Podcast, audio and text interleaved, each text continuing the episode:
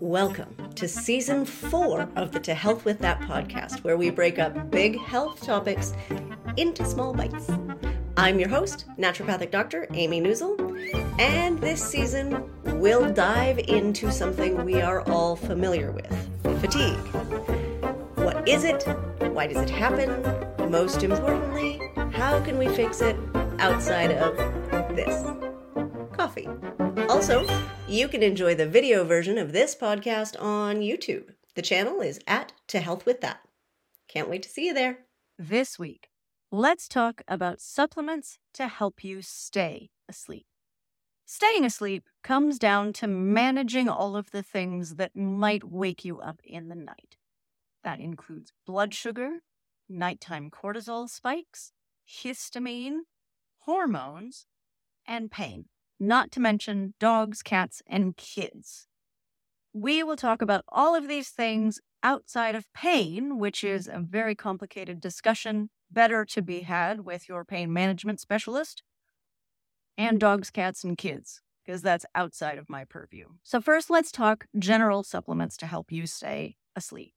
Now, last week, I waxed poetic about the benefits of melatonin, and melatonin comes in an extended release formula as well.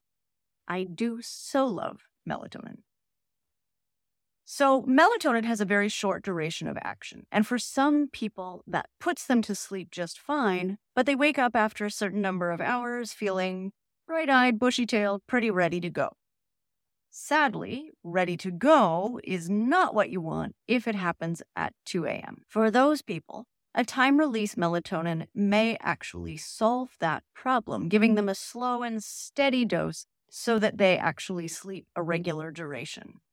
Now, some people notice with a time release melatonin that they wake up feeling a little bit groggy.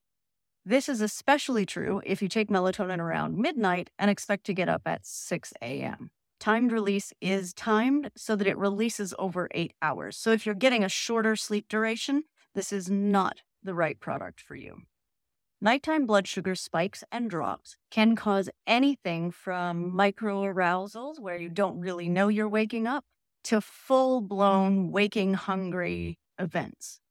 In diabetes, something called the dawn phenomenon is well documented. In this situation, your early morning rise in blood sugar, somewhere between 3 mm-hmm. and 7 a.m., is not actually well managed by your rising insulin. They're supposed to rise together so your body can push that blood sugar into your cells to give you energy for the day. If the blood sugar's rising but the insulin isn't, that just puts you in a really awkward, dangerous situation where your body wakes you up because it's kind of freaking out. I see this happen a lot in people who test normal for blood sugars, who don't have documented diabetes, who have lots of up and downs through the day. So, addressing this problem long term comes down to actually managing your blood sugar overall. Because if you're all over the map during the day, it's unreasonable to expect things to suddenly be smooth and stable overnight. So, implementing changes like a lower glycemic index diet, Following Jessie Inchauspé's glucose goddess method hacks is one of my favorites recently. But there's a few additional things you can also do to help smooth out your nighttime spikes and help you to sleep better. The most obvious is make sure your evening meal is heavily weighed towards protein and away from carbs, right? So get good vegetables, fiber, protein, but avoid the starchy, carby foods, even carby vegetables like squash or potatoes. Add a fiber supplement to your last glass of water during the day. That also helps to smooth out blood sugars. And consider a blood sugar management supplement before bed. There's a number of great formulas out there, but look for something with proven ingredients like alpha lipoic acid, chromium, inositol, bitter melon, gymnema, or berberine.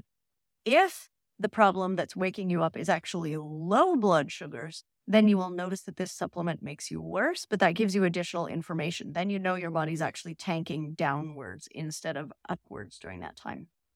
Focus on controlling the sugars, carbs, and starches in your diet. I suggest a kind of step down program that starts with extremely limited carbs for a month or so to break that carb habit and then gradually allows more in, but in a balanced way. So that every time you're eating carbs, you're eating fats or fibers to go with it.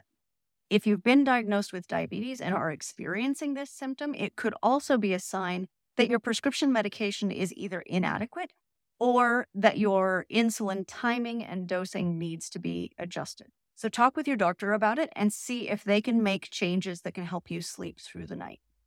Now, nighttime cortisol spikes also reflect a larger problem in which your adrenal system is overtaxed and trying to keep up with too many demands, which is basically you live in North America. So that's probably mostly true for all of us.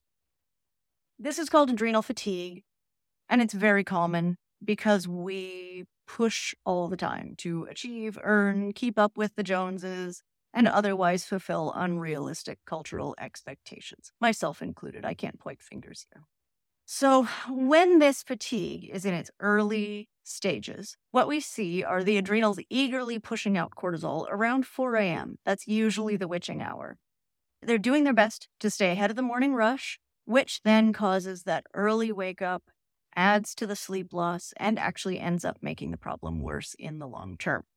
In this situation, supporting your adrenals and their health during the day is a great idea. And we're going to dive into that topic more in depth later on this season. Overnight, however, I only really know about one supplement that helps to control those nighttime cortisol spikes.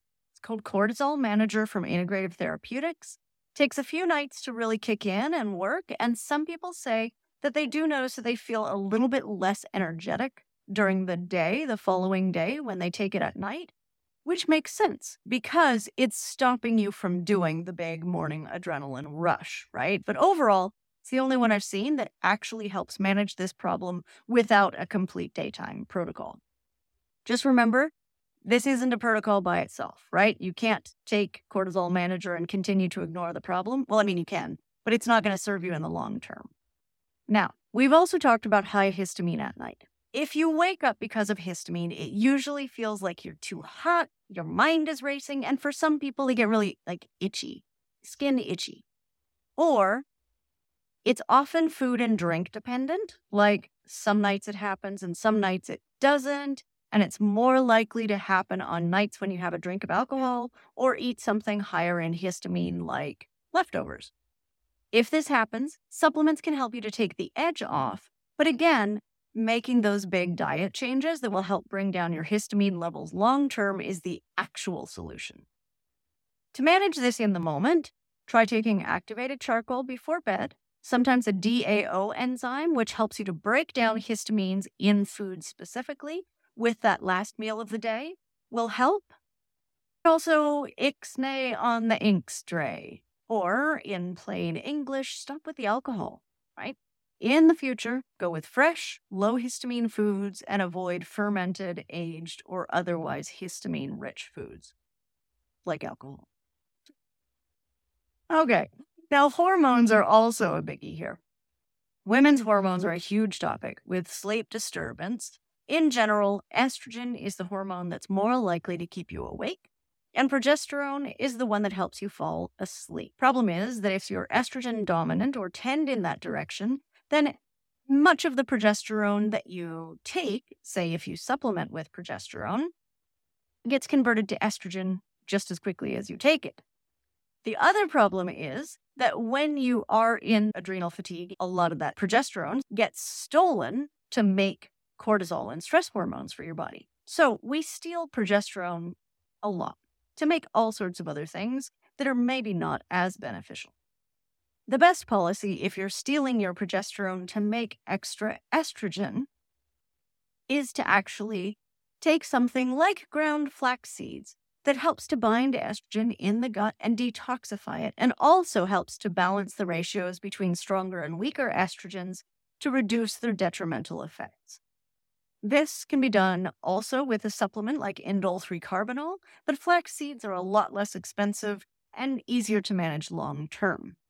Women's hormones are a massive topic. And if you're interested in those specifically, I would highly recommend going back and listening to season three, which is all about fertility and hormone balance Thank you so much for being here today. And please like, subscribe, do a little dance, make a little love. Get down tonight.